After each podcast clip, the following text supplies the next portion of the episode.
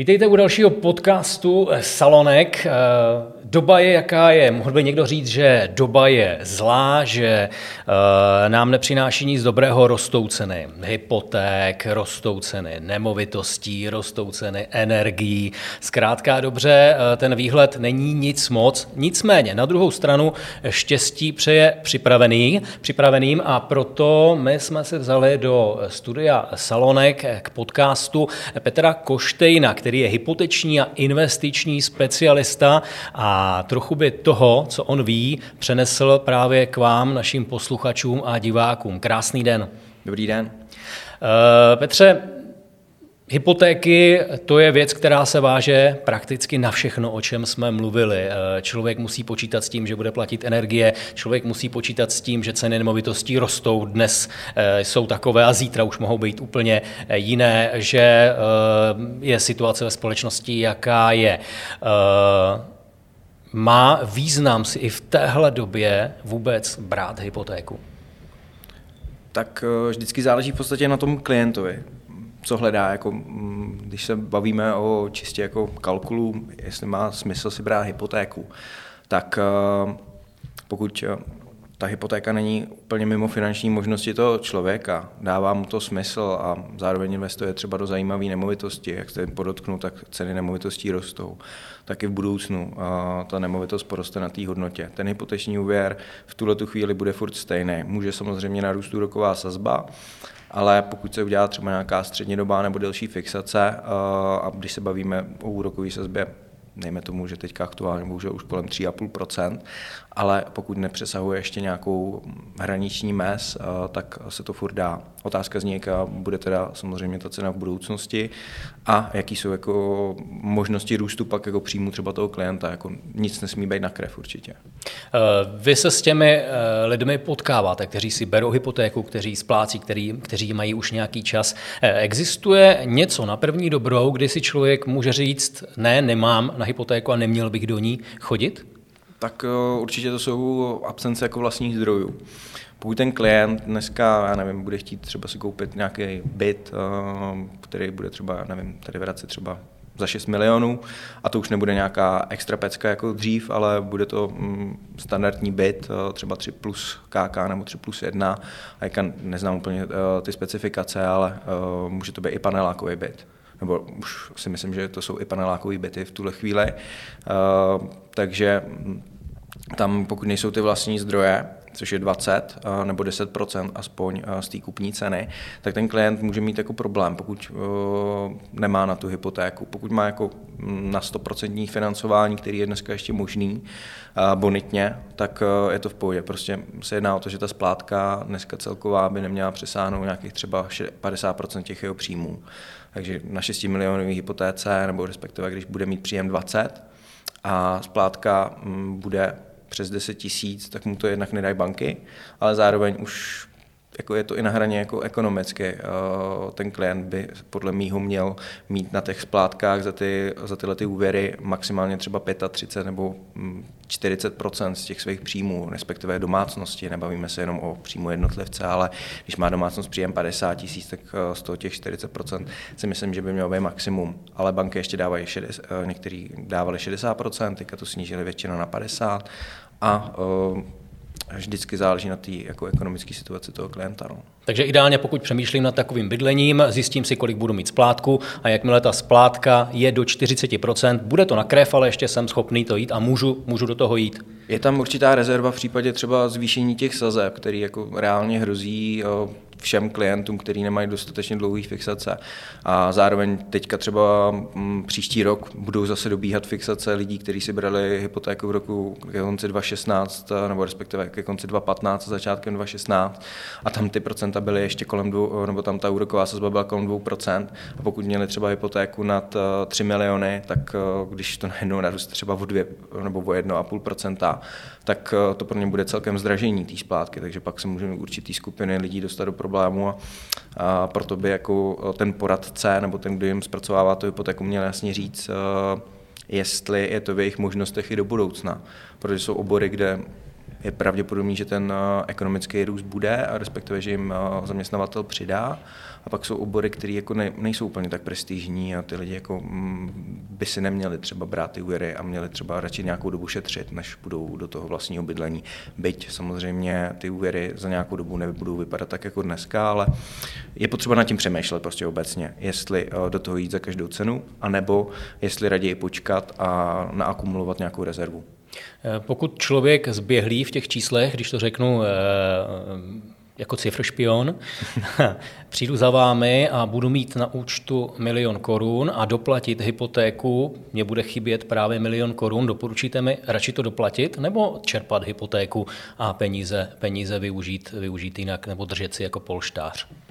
No, eh, zase by záleželo jako i na těch příjmech, i jestli by to byla jediná finanční rezerva, kterou ten člověk má, nebo respektive jestli by to byla jediná rezerva, kterou máte pak by bylo příhodné se rozhodnout i podle té úrokové sazby. Pokud budete mít nějakou hypotéku, kde budete mít prostě sazbu do 2%, tak určitě bych si ji nezbavoval a ty peníze bych eh, hodil do nějakého eh, produktu, kde se vám zhodnocují, což eh, určitě není úplně vhodný to dávat třeba na stavební spoření a, nebo spořící účet ale zajímavou alternativou můžou být nějaké investiční podílové fondy. Ale v době, kdy mě končí fixace a stoupají úrokové sazby, už je zase spíš pro to doplatit. Zas ty fondy se dají jako kdykoliv vybrat. Vy můžete třeba částečně udělat nějakou splátku, když záleží, jak by vám narostla ta fixace, respektive ta sazba v té fixaci. Hmm. Takže pak je to vždycky o tom si zvážit pro a proti. Jestli, když mi naroste třeba o půl procenta, vám tam zbývá ten milion k doplacení, tak eh, ono, když se to stoupne o jedno procento, tak už to není takový nárůst té splátce, jako kdyby tam zbývalo 5 milionů. Takže potřeba si eh, vždycky určit ten poměr a vypočítat si to, kolik může být ten eventuální nás nárůst a kolik může být spíš potenciální zhodnocení těch financí, které třeba někde takhle dáte, protože tam může být třeba růst i 5%, a, nebo i vyšší, když je to na delší horizont, ale když to bude v nějakém horizontu třeba k té další fixaci, tak se můžeme bavit o nějakém zhodnocení třeba 3 až 5% Opravdu bude záležet na tom nástroji, který zvolíme. No a pak, když vám to takhle zdraží, tak ty peníze vám víc vydělají na tom účtě, nějakým investičním. No. Mm-hmm.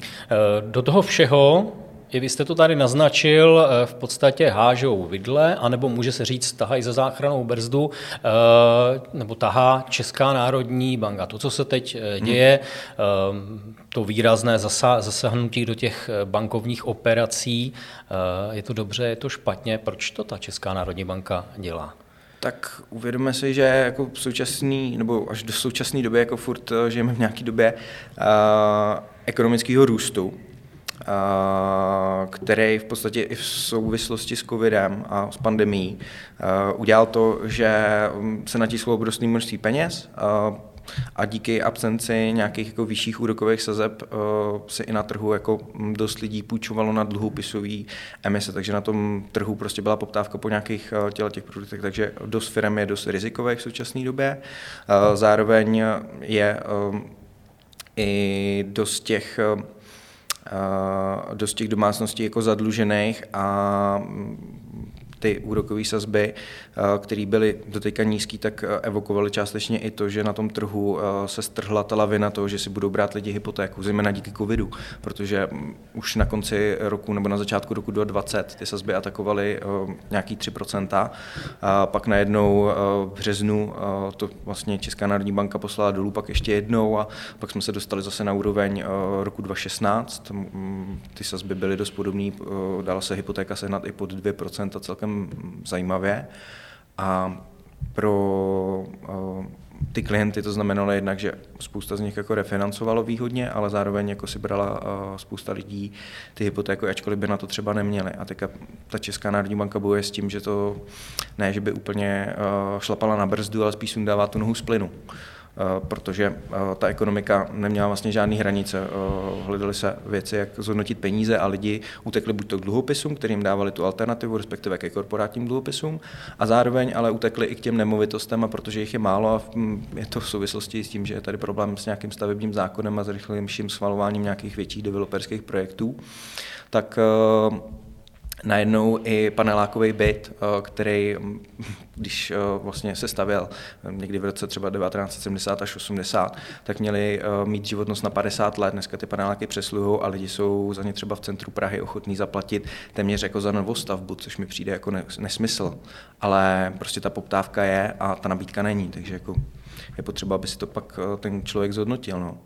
A z tohohle důvodu, eh, aby i ta česká, respektive ta Česká národní banka se bojí toho, že pokud by došlo k nějakému razantnímu třeba ekonomickému poklesu, tak eh, by mohly nějaký určitý domácnosti začít jako díky zvyšování těch, nebo ten důsledek těch úrokových sazeb je jasný, aby se nepředlužovali, ale někteří samozřejmě na to můžou doplatit, protože se už předlužili, protože to není v jejich ekonomických možnostech, ale oni chtějí zejména zpomalit eh, ten nárůst. Ta inflace s tím taky souvisí, která třeba v tuhle tu chvíli eh, a už je kolem 5%, nevím, až eh, vlastně teďka bude počítat Česká národní banka za říjen.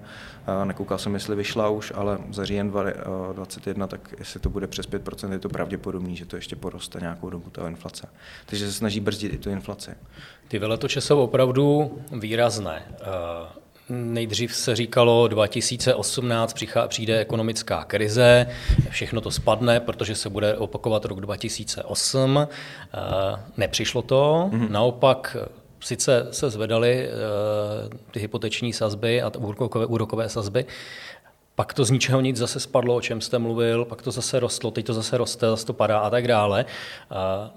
Je to až nepřehledná situace. Hmm. Dá se z toho dělat prognoza, co bude dál, jak dál se zachovat, co mám dělat se svými penězmi. Je to vůbec možný? Já nejsem ekonom a ani nejsem analytik, takže ale ani analytici, ani ekonomové nemají křišťálovou kouli, kde by říkali, jak to bude. Jsou nějaký určitý samozřejmě predikce mm, globálního trhu nebo i lokálního, který jako se z nich dá něco vyvodit, že může přijít, ale zase je tady i proti tomu obrovská vůle, aby se to nestalo, aby se nestal eh, rok 2008. To se vlastně stalo i v covidu, že mm, normálně, když jsou provozoviny zavřený, byť eh, samozřejmě za to mohly státy, které jednotlivě zavíraly eh, ty podniky, respektive omezovaly třeba mm, gastrosektor a cestovní ruch, tak by normálně krachovaly ale eh, v podstatě kvůli tomu, že to bylo nařízení, tak eh, ty mm, státy dávaly nějaké subvence, aby eh, těm lidem kompenzovali tu ztrátu. Tím pádem nepřišlo k nějakému přirozenému vývoji toho trhu a ten trh je teďka deformovaný. A v podstatě i Centrální Evropská banka, americká, nebo respektive FED, vydal obrovské množství peněz, stimulační balíčky, aby pumpoval do ekonomiky peníze a prostě ty podniky měly z čeho platit. A to je i jeden z důsledků té inflace. Ta inflace neznikla tady eh, v Čechách, ta inflace je v zahraničí a k nám se jenom přehoupává skrz ty koncové produkty, protože uh, nejsou čipy, mm, je spou- zdražilo stavebnictví neuvěřitelným způsobem a za to může částečně i Čína, která vykupovala ty zásoby, předtím to udělala vlastně na začátku roku 2 20 eh, nebo na začátku a konce 2019 to udělala s těma zdravotnickými pomůckami, že masivně vykupovala, aby měli zásobu a pak jsme tady kupovali uh, roušku za téměř asi možná i 700 korun, myslím, že tady byl jeden kus, že se to někde, uh, že to vlastně počítal NKU. No, takže uh, to je vlastně v současnosti uh, nějaký stav a může se stát, že se to přehoupne jako do té krize, ale Mm, nejsme schopni jako říct, kdy. Pravděpodobně jednou nějaká krize určitě přijde, ale jestli ten horizont je o 6 měsíců, 3 roky, 10, to těžko říct, jako je tady v současné době ta vůle jako to jakkoliv stimulovat a ty státy jako nechtějí, aby přišla ta krize. Vydávají tyhle ty opatření. Pojďme doufat, že co nás nezabije, to nás posílí. Vraťme se k těm hypotékám. I v souvislosti s tím, o čem jsme mluvili teď, eh, s těmi obrovskými riziky, ale zároveň s tím přemýšlením a kalkulováním do budoucna, eh, existují mezi generační hypotéky.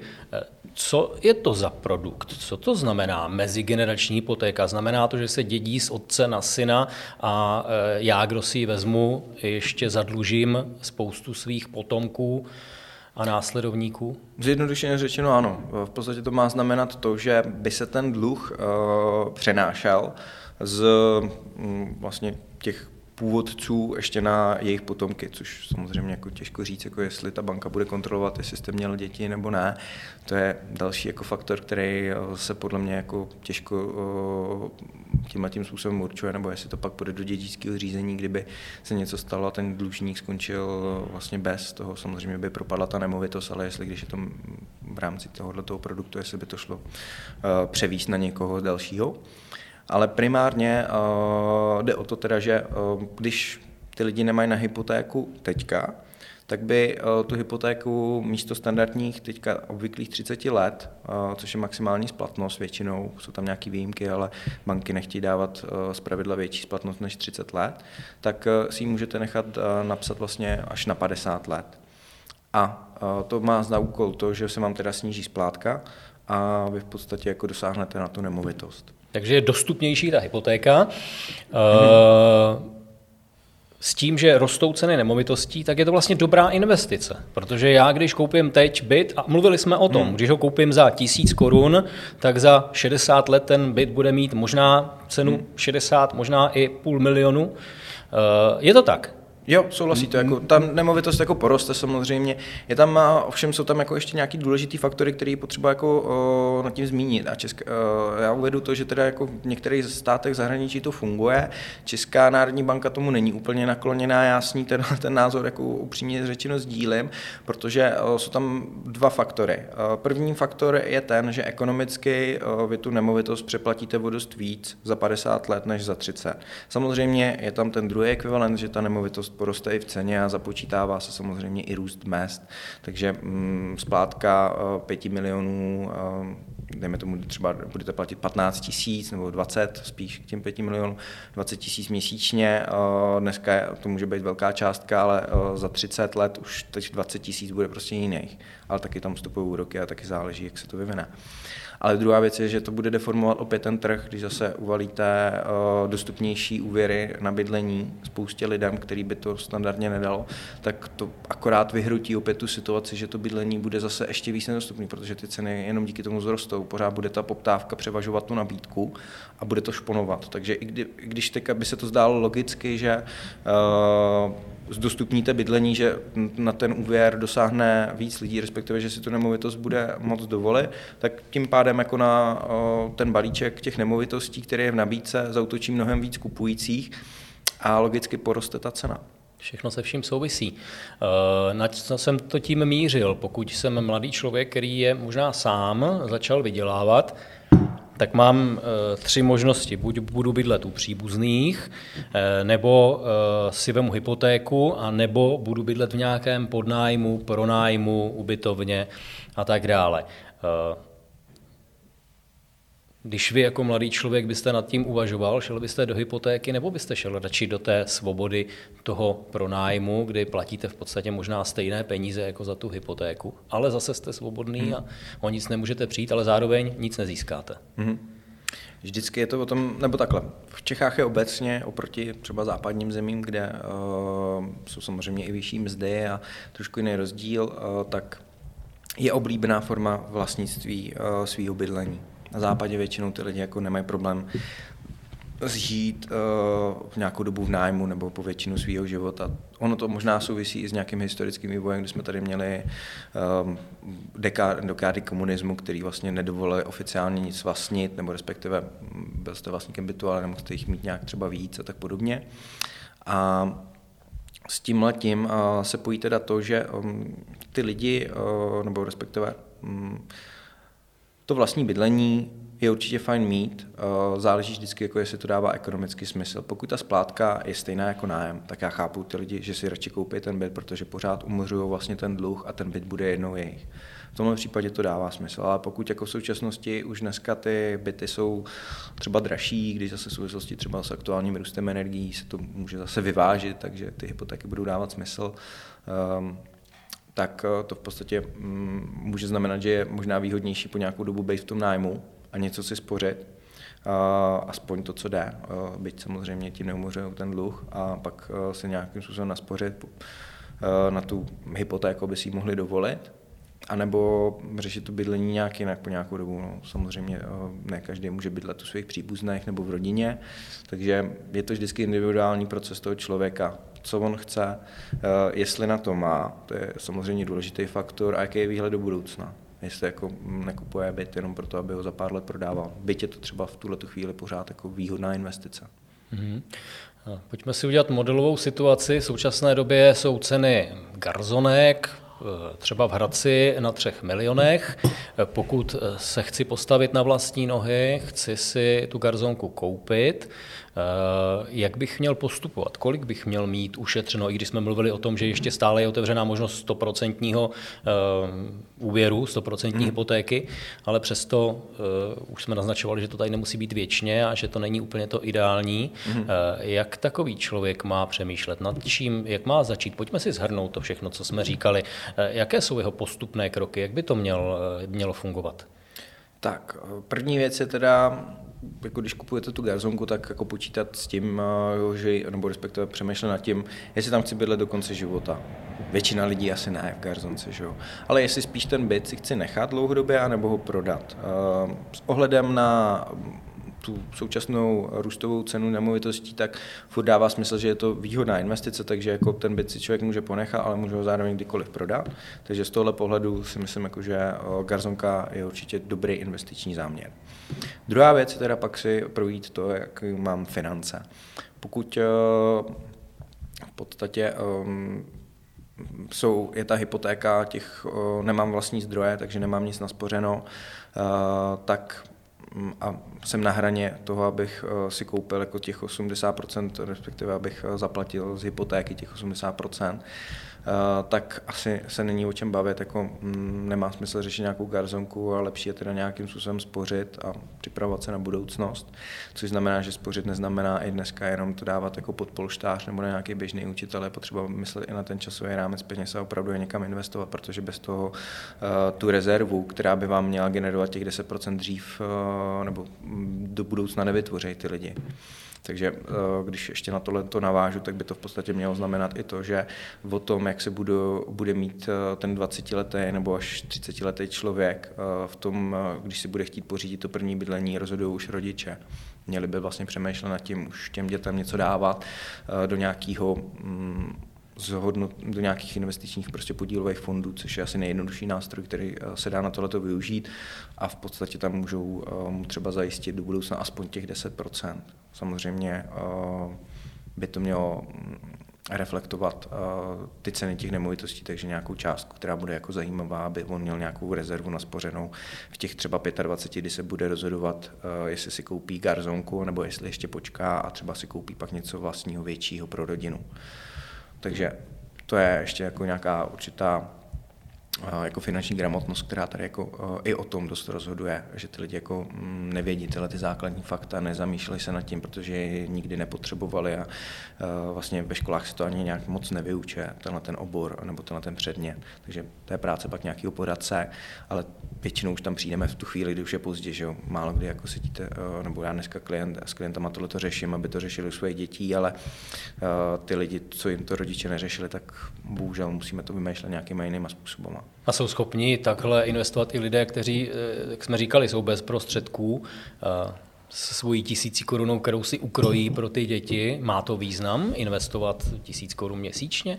Takhle samozřejmě nesmí být, eh, když by člověk měl 15 tisíc na celou domácnost měsíčně a pak tam dával tisícovku, tak eh, pokud ji nepotřebuje, tak je to dobrý, protože je to rezerva, do které může kdykoliv šáhnout. Vždycky to musí být nějaký peníze, který ten člověk jako nutně nepotřebuje. A nejsou to ztrátové investice? Hm, tak to záleží, jako co je myšleno tou ztrátou eh, pokud se bavíme o horizontu, třeba to je zase jako už téma nějakých jako investičních možností toho klienta, ale pokud jako ty peníze rozložíme na správnou dobu a dodržíme tu dobu, kdy ty peníze budou zhodnocovány, tak většinou se ta ztráta nerealizuje. Pokud ale samozřejmě nastane krize na trhu, vy máte všechno vložené v akcích a v tu chvíli vyberete vlastně třeba s mínusem 30% těch svých zisků nebo toho svého portfolia, tak pak realizujete tu ztrátu. Ty peníze mají vždycky takovou hodnotu, jakou jim v tu danou dobu někdo spočítá. Takže eh, když to vezmu jednodušeně, já to přirovnávám u klientů, máte eh, dům, který jste koupil za 2 miliony korun, na trhu nastane pokles, ten dům stojí milion a půl, budete ho teďka prodávat? To byste realizoval tu ztrátu. Mm-hmm. Ne, počkáte třeba rok, uh, nebo záleží, jaká by byla ta situace, ale prostě počkáte nějakou dobu, než se aspoň ta uh, investice vrátí, respektive než to bude ta hodnota, za kterou jste to pořizoval a ideálně počkáte, než to bude mít větší hodnotu. Takže to samé je uh, v podstatě investování na investičních trzích. A je to samozřejmě potřeba k tomu přistupovat s nějakým určitýma znalostmama, takže jako uh, nelze si říct, že teď asi koupím akcie nějaké konkrétní firmy, to je zase určitý riziko, když investujete do jedné firmy, takže to je zase jako na delší téma, jako pokud bych se tomu mm-hmm. teďka měl věnovat, tak asi to zjednodušeně řeknu, prostě člověk musí vybírat uh, tu strategii a i ten čas, který tam ty peníze budou, aby pracovali správně a v ten jeho prospěch, který hledá. To, o čem jsme nemluvili v souvislosti s hypotékama, eh, je věk lidí, kteří by si mohli vzít hypotéku. Jsou hypotéky jenom pro ty 20-30 leté, nebo hmm. na ně dosáhnou i lidé starší? Tak obecně jde o to, že tu hypotéku vlastně vám většina bank dá až do věku 70 let někdy až do 75, takže v podstatě i ty nejstarší si můžou vzít hypotéku. Jsou dost pak limitováni faktory teda toho času, že mají kratší splatnost a to znamená náročnost na takzvanou bonitu, což je eh, v podstatě ten výdělek, který oni eh, mají a kterou teda eh, z něj část budou odezdávat té bance jako splátku za ten hypoteční úvěr. Takže vždycky je potřeba myslet na tohleto. Je to i řešitelný. A v některých bankách se dá třeba udělat to, že pokud by si tu hypotéku vzal někdo, komu je teďka 60 a měl splatnost 15 let a ta splátka prostě by mu, ta banka by mu to nebyla schopná dát kvůli tomu, že má vysokou splátku, prostě nevychází to tím propočtem DSTI, což znamená ten poměr těch procent v určitý, ta splátka v určitým mzdě nebo těm příjmům, tak je možný tam přijmout do toho úvěru jako někoho mladšího podle kterého se vlastně natáhne ta doba. On musí mít minimálně na tu splátku, třeba když bude těch 30 let, tak se přepočte a bude nižší a on musí mít aspoň na tuhle tu splátku, pak to lze vyřešit ale eh, vždycky je to zase individuální proces, takže jako, hm, obecně tu hypotéku vám můžu dát uh, i, v pěta, i v 70 na těch pět let, jenom musíte mít na to, aby to bylo, abyste to zaplatil. Hmm, každopádně tedy vždycky je lepší se s někým poradit, než do toho skočit rovnýma nohama. A když chci stavět, budu se radit s architektem, když chci řídit, budu se radit s řidičem, eh, a tak dále. Takže stojí za to jít a najít si, uh, najít si specialistu. Jak se hledá? Jak se hledá uh, hypoteční specialista, jako, jako jste vy? Uh, je to tak, že si ho prostě vygooglím nebo najdu za vámi, najdu za vámi nějaké vaše portfolio. To asi taky nebude úplně, úplně jednoduché, na ulici potkat hypotečního specialistu. Tak určitě bych si nevybíral takovýhle člověka právě na ulici tím, že by vás někdo přímo takhle oslovil, to se doufám ani snad neděje už dneska. Uh, nicméně, co se týče uh, toho výběru toho specialisty, ještě navážu vlastně na to, jak jste říkal, že je dobrý uh, se s někým poradit. Um, takhle, um, u té hypotéky existují lidi, kteří to zvládnou sami. Já si nemyslím, že je to úplně to nejsložitější, ale důležité je vědět všechno to okolo, co s tím souvisí. Jako hypotéku jako takovou, tak dají téměř každému. Ale pak samozřejmě tam můžou být nějaké určitý chyby, které se stanou a který prostě ten člověk neví, protože nemá ty zkušenosti. Takže má to určitě za úkol ten specialista, stejně jako když se budete radit s nějakým odborníkem na architekturu, jak třeba postavit ten barák, ne přímo s projektantem, ale uh, vám poradí jenom nějaké věci, co, na co si dá pozor, protože projektant to udělá podle toho, co mu zadáte, ale třeba na těma věcma taky nemusí přemýšlet. Stejně tak, jako když půjdete do té banky, tak ten uh, pracovník taky nad tím nemusí úplně přemýšlet a prostě vám to, uh, to udělá, protože tam třeba seká jako baťa cvičky, takže uh, nebude přemýšlet nad tím, že uh, to A ještě souvisí s nějakým B. Takže uh, v tomhle případě tam můžou vzniknout pak nějaké určité chyby, které do budoucna toho klienta můžou stát nějaké peníze, anebo hlavně i čas, který se s tím pojí, protože tam může nastat nějaké komplikace, problémy, ale bude to tak jako uh, časově náročný to řešit a může ho to stát i celkem jako dost peněz. Takže to já minimalizuju, protože uh, to znám a zároveň uh, v podstatě pracuji s těma datama klientama, že rovnou vím, kam jít. že nemusíme trávit čas tím, že budeme obcházet tři banky a tam se budeme ptát, jestli nám to dají. Prostě ten člověk, když je odborník, tak uh, stejně tak, jako když půjdete do, k automechanikovi, tak uh, pustíte motor a tak on už bude vědět, že ten problém asi hledá. Neřekne vám přesně, že to je ono, ale že to bude v této oblasti, řekne vám i cenu, kolik to bude stát a pak záleží na vás, jestli si to od něj necháte i opravit, anebo jestli budete tak šikovný, že si to tam budete chtít eh, opravovat sám a pak za, pak, pak za půl roku za ním ještě přijdete a řeknete, no já jsem si to opravoval sám a ono mě to stálo ještě dvojnásobek, než jste mi říkal. No, no, každý jako v tomhle tom způsobu jako štěstí svýho. Jinak jako kvalitního poradce by člověk měl potkat nebo poznat tak, že Dneska by měl mít určitě nějakou prezentaci, ale ta prezentace jako taková není zárukou té kvality. Ta kvalita by měla být určitě v nějakých referencích, který ten poradce třeba má na tom webu, nebo mm, třeba když vidíte, že má Facebook, tak i zeptat známýho, jak to člověka vnímá, respektive jestli s ním třeba spolupracuje a zeptat se těch lidí. A mm, druhá věc je vlastně si uvěřit, jestli ten člověk jako i umí dělat respektive má třeba nějaký portfolio těch, eh, protože dneska jsme registrovaní všichni na České národní bance, aby jsme tuhle tu eh, profesi mohli dělat. A Existuje spoustu poradců, kteří dělají jenom pojištění, to nejsou jako úplně za mě třeba poradci. A pak je uh, ten trh, jako kdy tam máte, jako, abyste mohli dělat jako, uh, vše, pomoc uh, tomu klientovi v tom komplexu a nemluvil jenom o tom, ale uměl jste to fakt jako řešit, tak musíte mít vlastně veškeré licence, což je úvěry, pojištění, investice a, penzi, a respektive a penzijní připojištění, respektive doplňkové penzijní spoření dneska. A to jsou nějaké určité atributy, které jsou základ. A další důležitý faktor, nebo ten poslední důležitý faktor je prostě, když se s tím poradcem setkáme, jestli mi sedí lidsky jestli jsem schopný si představit, že ten člověk se mi stará o peníze a zároveň jako z něj cítím, jako, že tomu i rozumí. Že to není jenom někdo, kdo se naučil nějakou básničku, povídal si nějakou prezentaci, řekl, jak bude uh, ten člověk bohatý, ale řekl mi na rovinu v podstatě, uh, jak to vidím, jaký jsou rizika, jaký jsou výhody a pak si to ten člověk může jako správně porovnat, aby věděl, jako jestli to dává smysl, to třeba, co, s čím za ním přijde. A zároveň teda ocenil, jestli se mu líbil ten přístup toho člověka a dokvěd si představit, že s ním vlastně spolupracuje nejenom třeba jako v bance, mm, tam přijdete, sednete si hnusnýmu, nebo nechci být pošklýmu bankéři, nebo není vám sympatické a, a akceptujete ho jenom proto, že víte, že to vyřešíte a pak už ho neuvidíte. Ten poradce tam většinou je i, nebo mm, většina těch poradců, nebo aspoň moje vize je taková, že to budu dělat ještě 20-30 let, prostě a s těma klientama navazuju nějaký určitý vztah, nějakou dlouhodobou spolupráci, takže v tom tkví vlastně i ta práce, že navazujete ten vztah a mělo by to trvat dlouhodobě a ten člověk si musí jako představit, že s ním i třeba spolupracuje takhle. Nemusí, je to na něm, ale zase, když už si někoho vybírám, tak třeba kdybych náhodou chtěl pak něco řešit, tak je to benefit, který jako neškrtnete jen tak.